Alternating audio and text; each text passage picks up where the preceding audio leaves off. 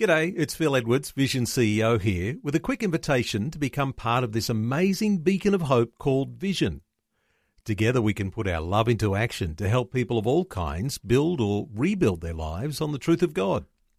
Please consider the part you can play during our upcoming Visionathon appeal, remembering that it's your support that makes Vision possible, including this podcast.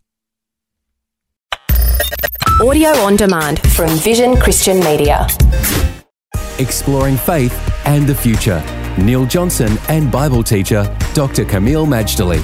As we are working our way through some insights into the first book of the Bible, Genesis, we've been talking about Noah and the flood. The interesting thing here, Kameel, is that the story of Noah and the flood are not children's stories. These are adult stories. And one of the things that we understand when we look at the reasons for the flood, and we've talked about the depravity that was there within mankind in the lead up to the flood, is that God was grieved at the way that sin had worked its way through humanity.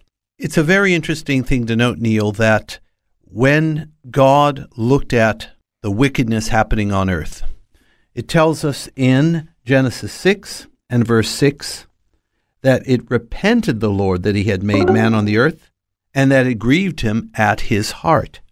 What people don't realize is that part of being in the image of God is that we have a personality, and so does the Lord. We have emotions, so does He.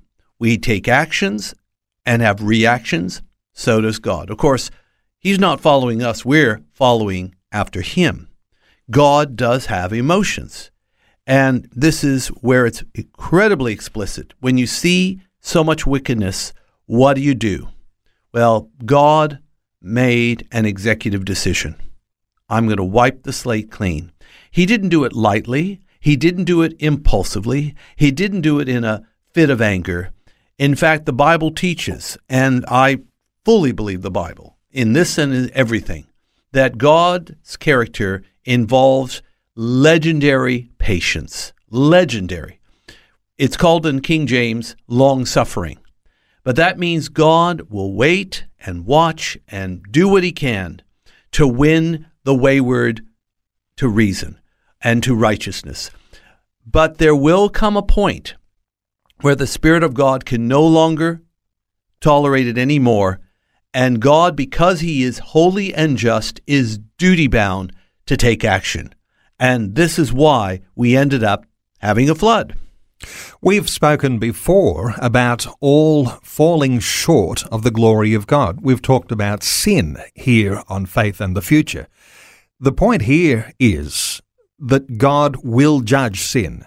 Well, God is going to judge sin. And in fact, can I just say, first of all, it's good news that God's going to judge sin. Let's quit seeing this as something negative and terrible. It's good news.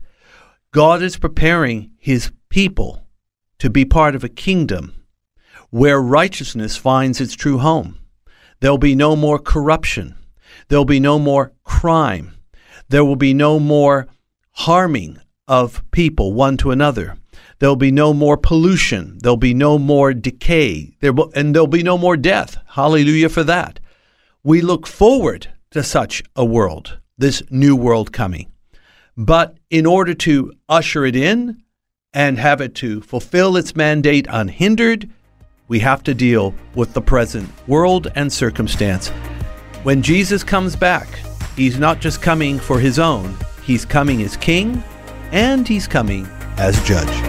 Faith and the Future with Neil Johnson and Dr. Kameel Majdali from Teach All Nations. For more from Dr. Majdali, including books and DVDs on prophecy, Bible commentaries, plus today's and other episodes of Faith and the Future, go to vision.org.au. Thanks for taking time to listen to this audio on demand from Vision Christian Media. To find out more about us, go to vision.org.au.